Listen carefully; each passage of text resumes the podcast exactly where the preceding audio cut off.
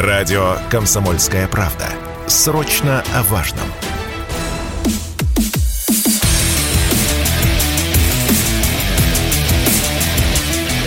Программа с непримиримой позицией. Утренний Мардан. Всем здравствуйте! В эфире радио «Комсомольская правда». Я Сергей Мордан. Рад, рад, рад. Третья мировая так и не началась. Пришлось пойти на работу, а ведь можно было сидеть сейчас в бомбоубежище, не правда ли? Нэнси Пелоси долетела до Тайваня. А, и в честь этого исторического события давайте начнем сегодняшний эфир с классической легендарной песни группы Нэнси. Посвящается спикеру Конгресса Соединенных Штатов. Прошу, коллеги. пьяный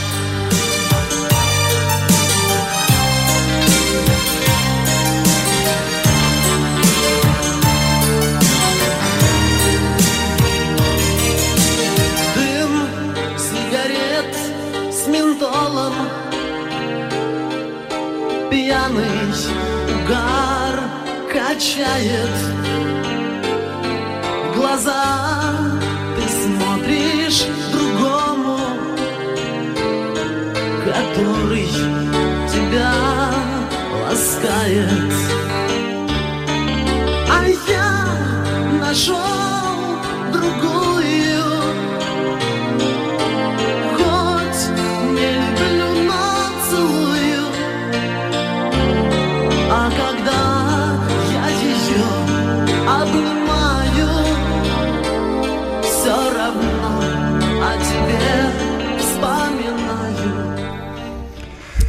Ну ладно, целиком вы этот суперхит прослушаете самостоятельно. Он в изобилии есть в Ютубе, где, кстати, идет трансляция на YouTube-канале Мардан 2.0. Подпишитесь, если не подписались.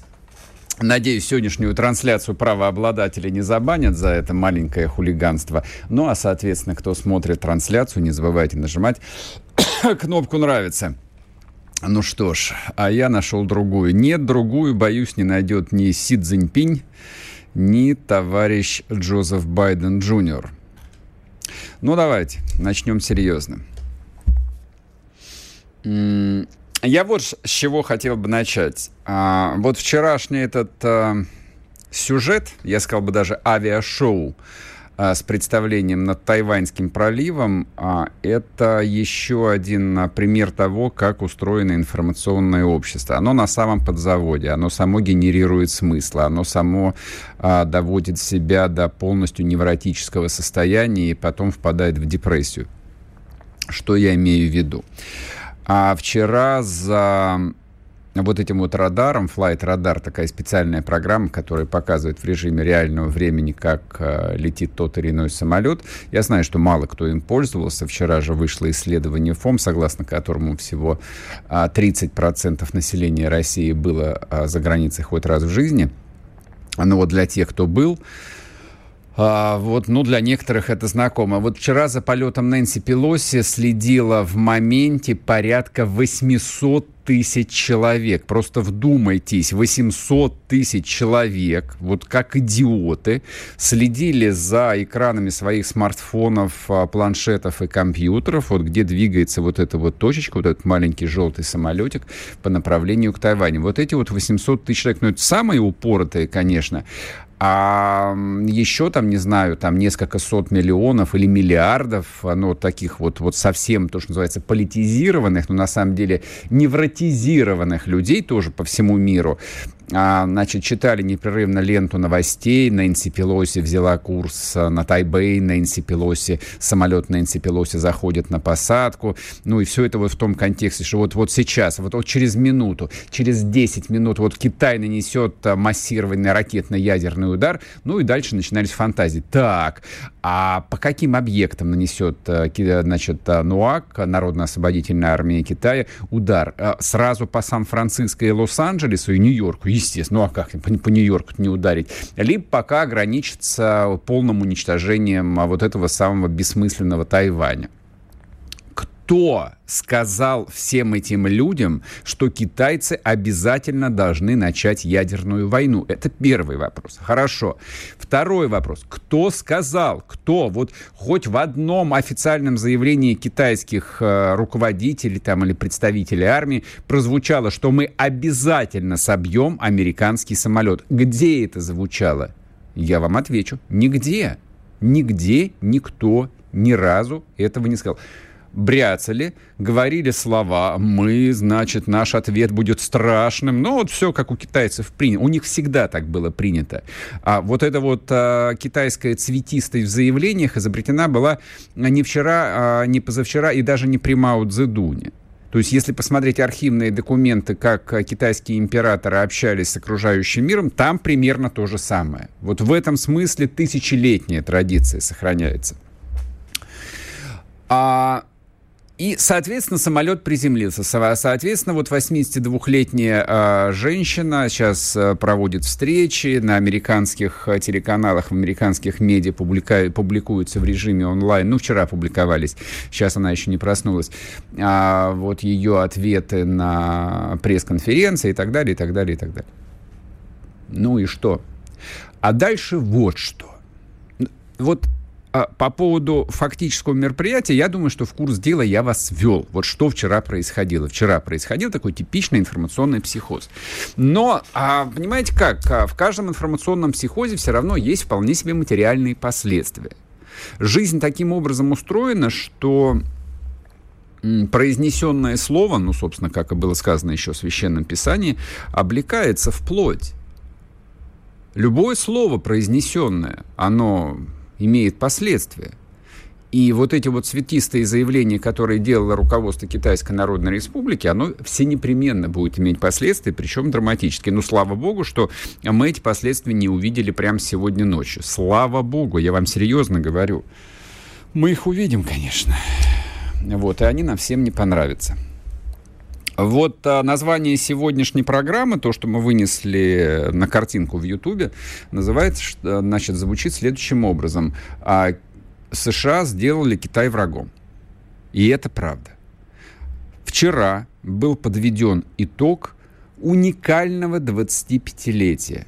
То есть вот это вот 25-летие, которое закончилось, ну, я считаю, что это одна из величайших политических побед, одержанных Америкой, ну, за всю свою, достаточно, кстати, продолжительную историю.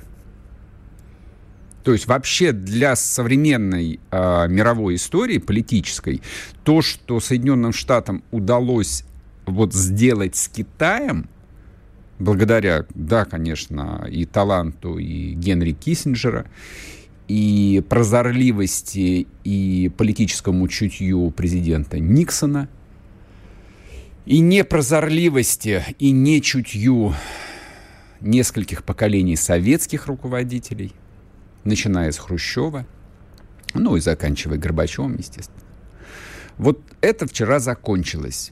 Эпоха Семерики, эпоха великого симбиоза двух гигантских стран, в результате чего нищий, агрессивный, красный маоистский Китай, который населяли сотни миллионов реально голодных людей, а к моменту а, начала вот этой вот перестро... перестройки Дэн Сяопина а, у китайских руководителей была вот абсолютно утилитарная задача, как она стояла у китайских императоров там 300, 400, 500 лет назад и раньше, просто физически накормить э, людей. Китайцы голодали. В, в начале 60-х от голода в Китае ежегодно умирали миллионы людей. Вот в результате мы видим экономическую сверхдержаву, которая по паритету а покупательской способности э, уже несколько лет как превосходит Соединенные Штаты Америки – вот. Э, то есть можно, в общем, спорить, обсуждать, э, зачем, как э, американцы это делали, стратегически выиграли они или ошиблись. То есть, да, они победили Советский Союз, но, в общем, они создали страшную угрозу для себя. И это, в общем, вопрос спорный. Время покажет то, что называется.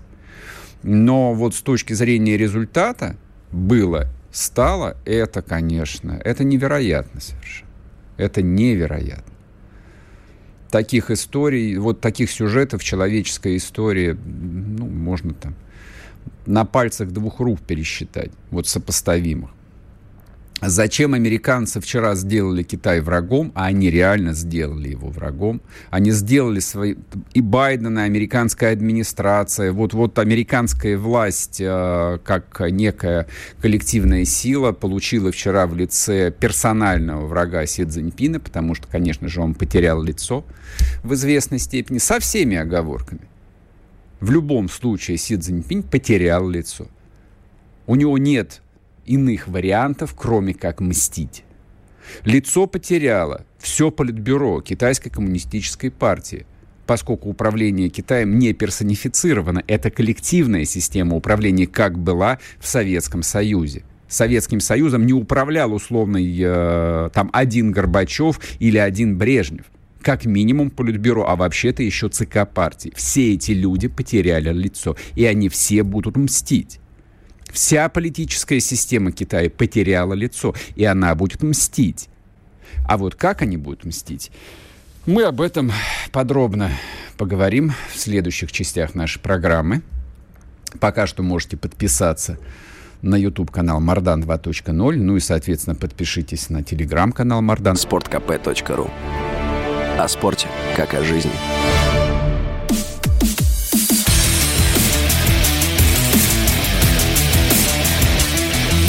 Программа с непримиримой позицией.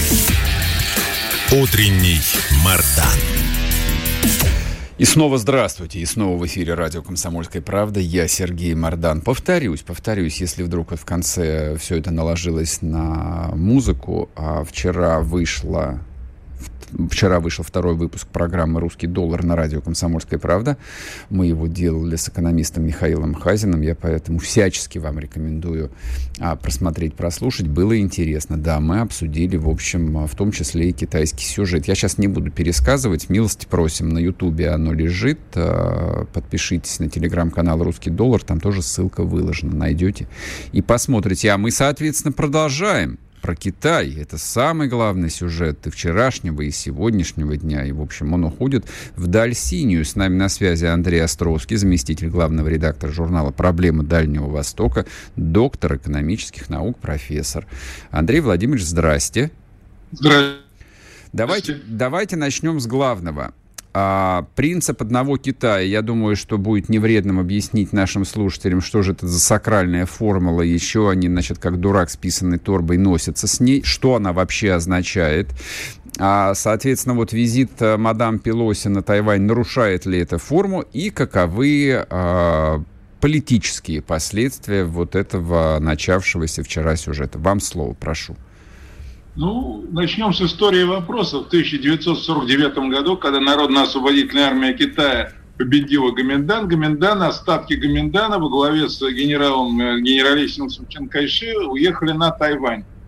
И фактически получилась разделенная страна. Вот есть Китай континентальный и есть Тайвань ну, Китайской Народной Республике оказывал помощь Советский Союз по договору от 14 февраля 1950 года. Советский Союз признал сразу Китайскую Народную Республику 1 октября 1949 э, года, а Тайвань стал оказывать помощь Соединенные Штаты Америки. И таким образом получилась разделенная страна. Но дело в том, что до, до 1971 года по сути дела, она была разделенная. Соединенные Штаты Америки поддерживают Тайвань. Там было посольство Соединенных Штатов Америки на Тайване. Э, представитель Тайваня был даже в Совете Безопасности. Китайская Народная Республика не входила в Организацию Объединенных Наций, хотя она, Китай был одним из основателей Организации Объединенных Наций в 1945 году. Однако в 1971 году наконец-то справедливость восторжествовала, Тайваньский представитель был отправлен в своящий из Организации Объединенных Наций, куда пришел китайский представитель. А в 1972 году состоялось, было подписано Шанхайское коммюнике, по итогам которого Соединенные Штаты Америки признали суверенитет Китая над островом Тайвань. И Тайвань таким, и после этого вот это вот положение о том, что Китай Китайская Народная Республика распространяет суверенитет над островом Тайвань, она затем, соответственно, была, когда в 1979 году, когда Соединенные Штаты Америки открыли свое посольство на, э, в Китае и ушли из Тайваня, и, между прочим, первым э, послом Соединенных Штатов Америки в Китайской Народной Республике был последователь Джордж Буш, который потом был президентом Соединенных Штатов Америки. Очень Затем интересно. был договор Мгм. 82 года, 89 года. И в этих трех договорах последовательно признавалось суверенитет Китайской Народной Республики над Тайванем. И это что это означает? Это означает, что, по сути дела, э, вот эти такого рода визиты, президенты, ли- лидеры там, Соединенных Штатов Америки, они не имеют права посещать остров Тайвань без согла- согласования с властями Китайской Народной Республики. В Мгм. настоящее время визит Нэнси Пелоси как раз является таким грубейшим нарушением суверенитета Китайской Народной Республики над островом Тайвань. Понял, спасибо, что объяснили. Вот про Джорджа Буша это я прям даже был э, слегка шокирован. А, кстати, объясните, пожалуйста, зачем аж три раза подписывали вот этот вот договор? То есть китайцы хронически Вашингтону не верили и каждого президента заставляли переподписывать? Не слышу, нет связи у нас. Андрей Владимирович. Так, нет, нет, не слышно. Вы отключили звук. Так, попробуем переподключиться. Вот, есть некая Включил звук. Ага, Нельзя да. верить Нэнси не Соединенным Штатам Америки. И китайцы правы абсолютно. А почему потом стали верить? Почему впоследствии не было переподписано? Почему с Байденом, с Нет, они в Трампом не 92 подписали? году были переподписывался тоже договор в 1992 году. И в 96 году были события вокруг острова Тайвань. А это я очень хорошо помню. Я там на Тайване жил как раз в то время. Мгм. Очень хорошо помню вот эти испытания, когда ракеты летали над Тайваньским проливом, когда там на Тайване население проводили учебные тревоги, всех отправляли в бомбоубежище, все носили противогазы. Я это очень хорошо помню. Мгм, мгм. Так, скажите, пожалуйста, вот что. А вот а, концепция э, одного единого Китая, а на Тайване ее тоже ведь поддерживали? То есть в свое время Тайвань Чанкайши... сейчас поддерживает. А, Это поддерживает. Минзиндан не поддерживает. Понимаете, на Тайване это есть политическая борьба. То есть, да, когда был Гоминдан, там, а, собственно говоря, был Гоминдан и определял всю внешнюю политику. Э, Значит, с конца 80-х годов появилась вторая партия, Минзиндан, Демократическая прогрессивная партия Китая. Так, и что с Основная ними? позиция Минзиндана – Тайвань независимое государство А, стремится к независимости. всё понял. А, всё то есть вот это вот либералы. Когда будет Гоминдан, выиграет выборы, тогда будут проводиться переговоры. А на, на каких условиях они будут воссоединяться. И такие переговоры были. Они велись в начале 90-х годов, они время от времени возобновлялись, но когда появлялась, побеждала партия Минзиндан, Демократическая прогрессивная партия Китая, Понял. переговоры сворачивались. Андрей Владимирович, с вашей точки зрения, вот э, произошедшее вчера вечером, а, то есть все как бы это точка отсечения, это заканчивает э, вот это вот славное, я сказал, тут 25-летие, на самом де- деле нет, то есть 71 года, я думаю, что можно э, вот вести отсчет э, в создании этой пресловутой Семерики. Кончилась Семерика или нет? Или, Ну, в общем, как-то я вы, вырулят они? сравнил бы нынешнюю ситуацию с ситуацией 1995-1996 года. В 1996 году впервые на Тайване избирали так называемый президент Тайваня. Тогда победил на выборах представитель Гоминдана Ли Дэнхуй. Вот. Я думаю, что события примерно разворачиваются по тому же сценарию 95-96 годов.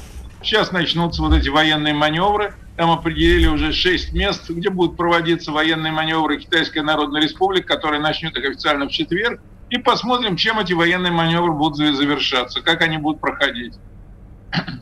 Ну, вот а, то, что я проч- прочитал а, всевозможную военную аналитику, то есть, усл- условно говоря, вот а, сделать высадку и захватить сухопутными силами Тайвань, ну и как любая там морская десантная операция, она достаточно сложная.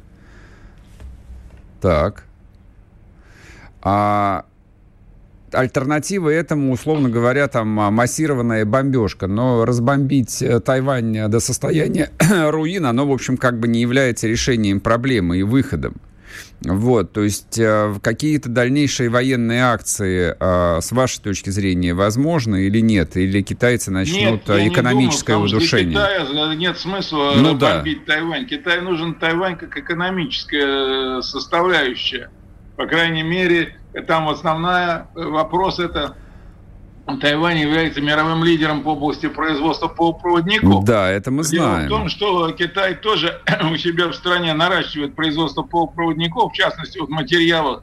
Э, и все Китайского собрания народных представителей говорилось о том, что к 2025 году Китай уже будет на 70% обеспечивать себя полупроводниками. Мгм. Но дело в том, что, как говорится, ничего на Тайване у этого к- к- компании уже довольно до- достаточно долго производят полупроводники и снабжают весь мир. То есть это Тайвань, э, как только Тайвань присоединится к Китаю, Китай резко увеличит свой экономические показатели, по крайней мере, валовой внутренний продукт резко увеличится. То есть это огромный прирост э, экономики будет. Хотя, с другой стороны, это Китай предлагает а, присоединяться к Тайваню на основе принципа «одна страна, две системы», как Гонконг и Макао. Мгм. И Гонконг и Макао, ну, они сейчас в этом ключе присоединились в свое время. Гонконг в 1997 году, Макао в 1999 году. Ну и думаю, что рано или поздно и Тайвань присоединится. Но пока вот на сегодняшний день вот эта вот ситуация не благоприятствует. В частности, то, что у власти на Тайване находится э, демократическая прогрессивная партия. Они выиграли выборы в 2020 году как раз на фоне тех самых гонконгских событий. Вопрос последний, у нас мало времени остается. Хорошо, войну мы исключили, слава богу. А экономическая, бла- военная блокада, ну, блокада морская, экономическая блокада возможна или нет? Вы уже начали, по, по крайней мере, из Китая уже принято решение о запрете поставки песка на Тайвань. Это, это довольно смешно прозвучало, хотя на Смешно, самом деле не смешно, но да. Без на песка Тайване нет песка стройки. своего нет. Да, это я Можете, знаю, конечно, да. смеяться, но нет, это то же самое, как когда вот, например, говорят, что вот Китай блокирует Гонконг, потому что в Гонконге не было пресной воды, и пресная вода поступала вся из Китая. Представляете? Да, это э, правда. Когда вот были американ, англо-китайские противоречия, и э, Гонконг взяли и прекращали поставки э, мгм. питьевой воды. И это было довольно серьезно. Так то же самое с песком. Понял. Ну вот смотрите, друзья мои, вот э, что можно сделать, если никуда не торопиться. Начнем с песка, а дальше, в общем, э, поживем увидим. Спасибо большое. В общем, э, понятно, что ситуация сложная и долгоиграющая. Андрей Островский был с нами, заместитель главного редактора журнала «Проблемы Дальнего Востока», доктор экономических наук. Андрей Владимирович, благодарю вас. Так, друзья мои, сейчас короткий перерыв на новости. Пока можете поставить лайк нашей трансляции на YouTube-канале Мардан 2.0. Потом вернемся и продолжим. Радио «Комсомольская правда». Мы быстрее телеграм-каналов.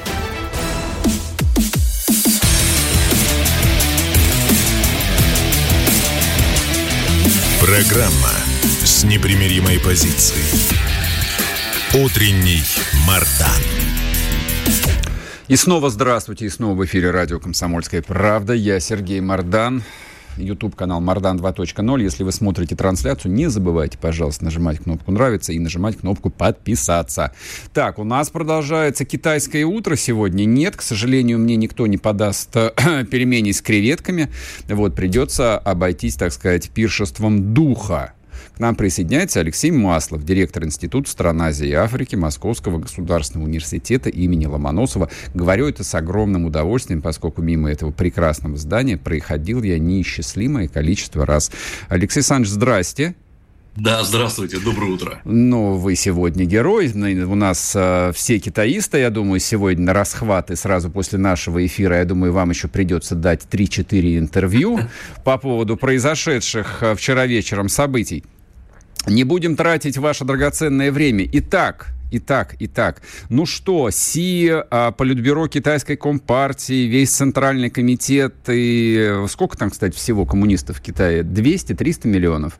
Нет, 90 миллионов официально. Всего? Ух ты! А, то есть там Не пар- так много, на самом деле, партбилет просто так не получишь. Не то, что как в Советском Союзе-то раздавали, как каждая сволочь могла партбилет получить. Но вот скажите, пожалуйста, все теперь, а, значит, Джозеф Байден получил 90 миллионов человек, которые будут мстить Америке до последней капли крови? Или как-то обойдется?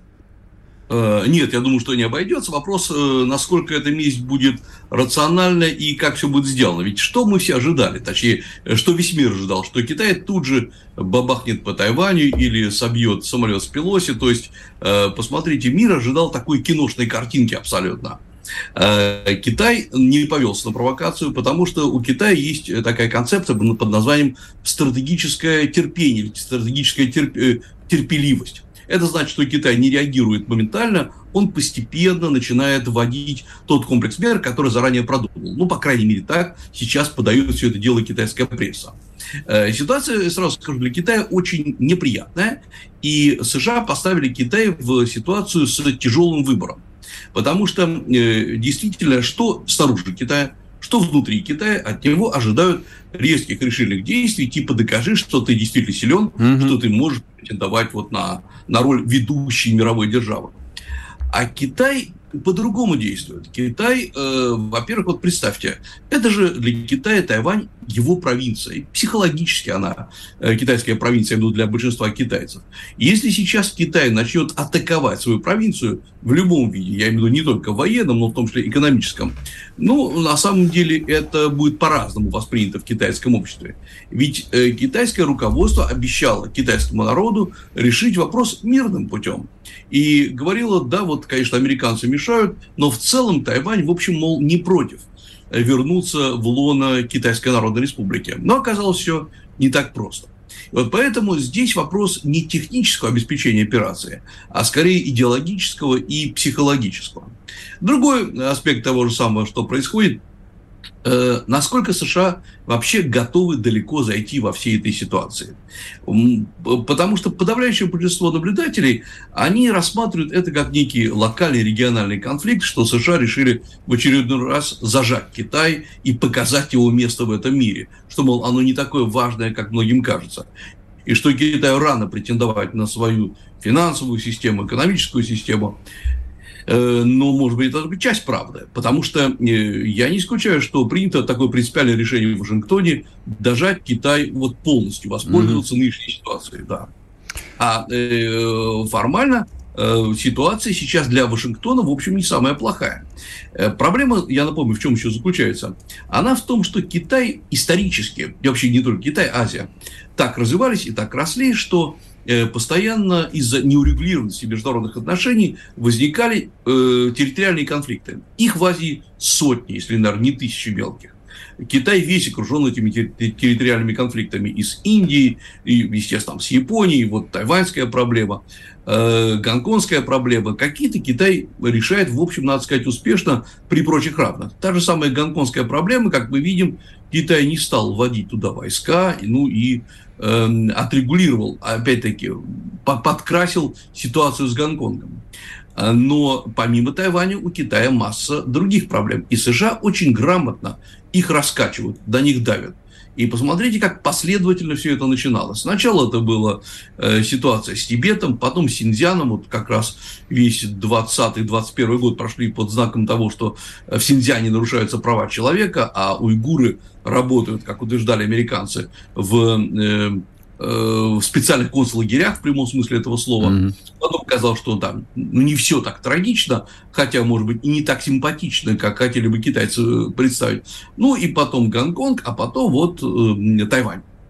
И оказывается, что Китай постоянно вынужден решать какие-то внутренние проблемы, э, при этом у Китая амбиции-то идут вовне, а не вовнутрь в основном. И вот э, сейчас э, американцы, безусловно, пытаются, создали, довольно успешно для себя создали проблему европейской безопасности. И, кстати говоря, на мой взгляд, серьезно очень обнулили Европу, потому что та решает проблемы, которые были созданы не Европой. А сейчас могут создать азиатский очаг э, напряжения. И уже вот сегодня я посмотрел утренние сводки, что японцы пишут, что южные корейцы пишут. Япония крайне озабочена. Она просто, на мой взгляд, напугана Э, что там разворачивается, потому что если что-то произойдет, то будут блокированы э, многие японские пути по, по подвоза э, продовольствия mm-hmm. и товаров в Японию. Южная Корея отреагировала относительно спокойно, но э, сообщила, что у нее тоже есть озабоченность. Ну а Северная Корея, конечно, выразила полную солидарность с позицией Китая. Если что, Южная, Северная Корея всегда поможет Китаю. То есть, в общем, уже начинается вот это э, неприятная история, и все ожидают, чем ответит Китай, вот какие меры он предпримет, потому что то, что сейчас пока объявлено против Тайваня, ну, ограничения в поставках, экспорт-импортных операциях более чем на 100 видов товаров из Тайваня, США, Китай перестал поставлять в Тайвань э, песок, а он очень важен для строительства. Тайваня, я напомню, такая а, островное государство, где в основном скалы и песка для строительства мало, а он очень нужен для укрепления опор домов. Угу. Но это, все, это еще мелочевка. Да, мы сейчас будем смотреть, что будет вообще вот через несколько дней. А, я вот в каком контексте еще предложил бы нам с вами обсудить эту проблему, вот э, дальнейшие действия Китая. Как бы там э, озабоченность Кореи или Японии, это, конечно, замечательно, но это от нас довольно далеко. А мы живем э, в контексте украинского кризиса, от которого китайцы, ну, не то чтобы дистанцировались, ну, в общем, смотрят как э, разборки белых обезьян. Вот что-то они там между собой упражняются, но мы не лезем под санкции, не встаем, да, нефть со скидкой покупаем, но не более того. Как вы думаете, вот а, этот а, новый поворот американо-китайского сюжета, сделает ли он нас ближе, а, изменит ли Китай уровень своей поддержки и взаимодействия? Ну вот, не знаю, вот, вот давайте пофантазируем. Да, вы знаете, это правильный вопрос, но этот вопрос обычно возникает в нашем сознании. Или в сознании не только русских, но и европейцев в целом. Угу. Потому что мы всегда мыслим э, каким образом? Вот что-то изменилось в мире, вот тайваньская проблема возникла, и Китай должен с какой-то э, задержкой, но изменить отношение к России, улучшить отношения или изменить качество. Это обычно вот такой наш подход. Я буквально недавно прочитал, что, мол, Китай сначала был нейтральным, по отношению к украинской проблеме, а вот в июне э, Китай все изменил, все изменилось. Вот э, нам очень важно выделить какие-то этапы. На самом деле, опять-таки, не все так просто, и надо понимать, что мы имеем дело со страной, у которой очень такая э, консервативная политика, потому что она базируется на пятитысячелетнем истории успеха Китая. А эту историю успеха приучила Китай быстро не принимать решений и имитации стороны в сторону. Угу. В чем суть российской китайской политики вообще в целом, нынешней, просто в одной фразе? А в том, что мы научились за последние там, 30-40 лет э, избавляться от каких-то конъюнктурных соображений, а на самом деле трений между Россией и Китаем может быть очень много. Потому что и у России, и у Китая сегодня есть некоторая общая цель – это восстановление того мира, в котором комфортно было бы жить и России, и Китаю. Это и условия торговли, и условия принятия политических решений, финансовая система, и в конце концов бессанкционная система. И ни Китай, ни Россия за последние несколько месяцев или даже лет от этой позиции не отказывались. Просто Китай все время считал, что он настолько глубоко интегрирован в мировую торговлю, что никто не решится начинать его сдвигать с этой точки, mm-hmm. с этого места. Ну, потому что а как проживут американцы без китайских товаров, э, без повседневного спроса? Действительно, поставки именно вот товаров повседневного спроса в США идут из Китая ежегодно на 350-400 миллиардов долларов. Mm. Это колоссальная, на самом деле, цифра. Заменить ее в одночасье просто нечем. И поэтому Китай абсолютно был спокоен, что да, мы ругаемся с США. Его любимая фраза, что в политике прохладно, а в экономике горячо. То есть экономика развивается. Но оказалось, что не это определяет э, политику США. Э, определяет политику США желание, безусловно, удержать контроль над э, миром, прежде всего в виде информационных потоков, в виде финансовых потоков. И здесь США тоже надо понимать, потому что США смотрит на мир как на малых детей, которые, в общем, дай им самим что-то делать, они все поломают, все испортят, поэтому надо как-то этих э, мальчиков и девочек, которые выросли, все равно надо контролировать. И вот здесь как раз э, Китай долгое время все время рассматривал себя как страну крайне успешную и безошибочно действующую на внешней Алексей Александрович, я вас прерву на одну минуту, уйдем на новости, вернемся и продолжим. Радио «Комсомольская правда». Мы быстрее телеграм-каналов.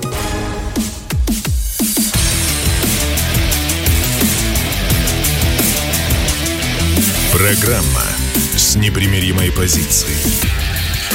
Утренний Мардан. И снова здравствуйте, и снова в эфире радио «Комсомольская правда». Я Сергей Мардан и Алексей Маслов, директор Института стран Азии и Африки Московского государственного университета. Алексей Александрович, я вас прервал на полсловия. Мы, естественно, разговариваем про Китай, про последствия, что теперь будет. Прошу вас. А, да, и мы остановились на том, что, в принципе, Китай рассматривал себя как страну крайне угу. успешную. И, и взрослую И взрослую, да, конечно, которая может самостоятельно решать все вопросы. А остальные страны, ну, в том числе, например, и Россия, они являются вторичными относительно э, мощных китайских планов. И, э, с одной стороны, действительно, это не, не фигура речи. У России и Китая действительно очень тесные отношения. Я в данном случае говорю не только и не столько об экономике, сколько, например, о понимании общей ситуации и о необходимости расширения взаимодействия в области, например, и военно-технической сферы, и образовательной сферы, и, э, естественно, так, глобальных процессов. Но при этом э, у, России, у Китая всегда был подход приблизительно такой – Э, Китай определяет свои, свою политику, свои основные направления, ну а другие страны хотят или не хотят, должны либо вписываться, либо не вписываться. Угу. Вот как раз на этом-то, на мой взгляд, и э, начинает заваливаться, в принципе, удачная китайская инициатива пояс и путь, который Китай многим очень навязывал. И идея хорошая. Инвестиции по всем странам мира, строительство новых инфраструктурных дорог, путей. И Китай всегда говорил, слушайте, это же здорово, каждый выигрывает, э, мы вкладываем деньги, вы получаете, строите дороги. И очень многие страны, причем от э, Африки до Европы и до Азии, говорили, отлично, прекрасно. Э, Китай выступает крупнейшим инвестором.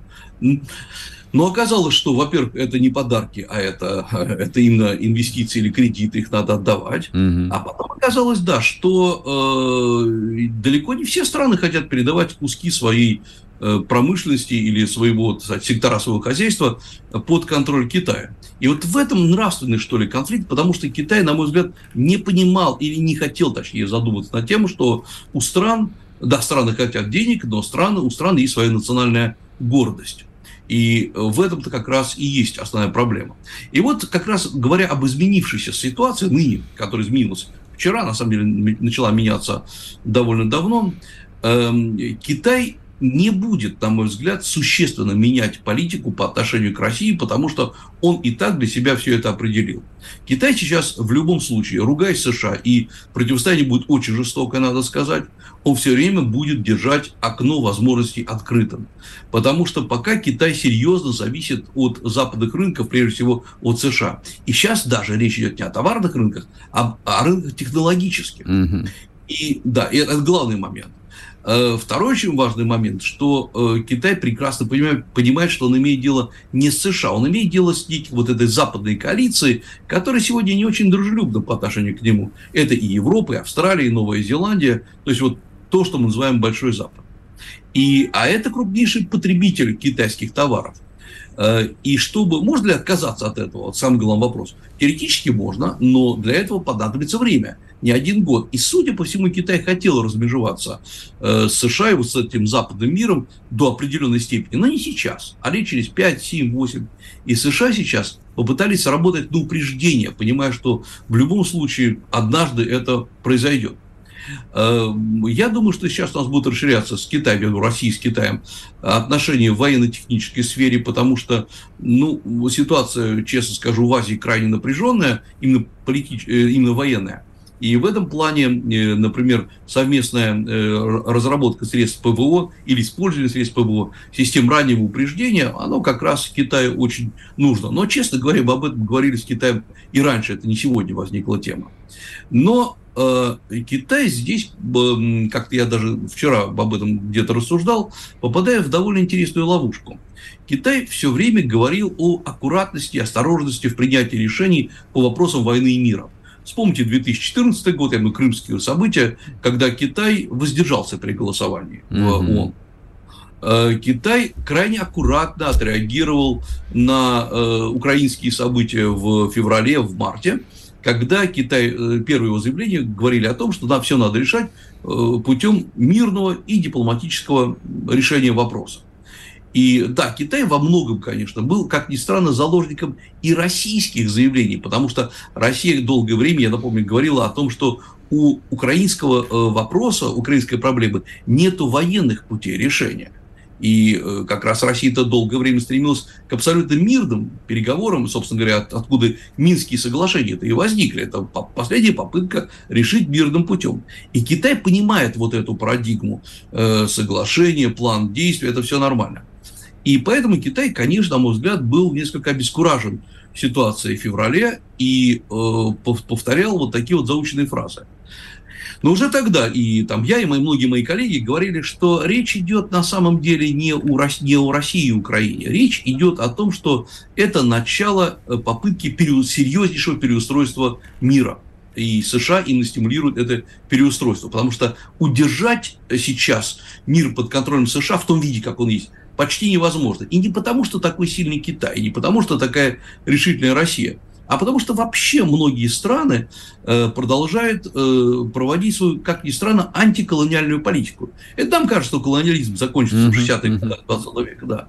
Но ведь посмотрите, Индия, которая пытается выбраться из, из-под американского влияния, Япония, которая действительно недружественная страна по отношению к России и Китаю, но при этом время от времени пытается утвердить себя как действительно самостоятельную Э, самостоятельную линию в международных отношениях и объяснить, что Япония это не просто продолжение США, это мы сами самостоятельные. Индонезия, тут здесь можно массу стран перечислять, не говоря, не говоря уже о странах Африки. То есть пошла новая тенденция вот этой вот борьбы за свою э, реальную субъектность, за реальную э, независимость. Россия в известной степени как бы стимулировала эти сдвиги. Э, типа, как спросить, а что, что и так можно было? Угу. Но, да, но эти тенденции шли и без России. И вот США пытаются вернуть себе контроль. Это сложный процесс. И я боюсь, что единственный способ для США вернуть это взять, обрушить нынешнюю систему, причем и экономическую, и торговую, и информационную систему, и, грубо говоря, воссоздавать ее заново. Угу. То есть это действительно вот такая холодная война э, значительно более высокого свойства, чем это было в 60-е годы. И это очень неприятно говорить, и э, мне кажется, что э, и политики и в России, и в Китае, именно те люди, которые принимают решения, они понимают, что, к сожалению, есть и такой вариант. Э, и э, понимают, что надо готовиться к худшему. Но э, все надеются на рациональность, прежде всего, и э, США, потому что здесь будет такая ситуация, что рынки США-то тоже рухнут, если сейчас испортятся отношения с Китаем. Посмотрите, вот за ночь буквально рухнули рынки Тайваня, что, в общем, неудивительно.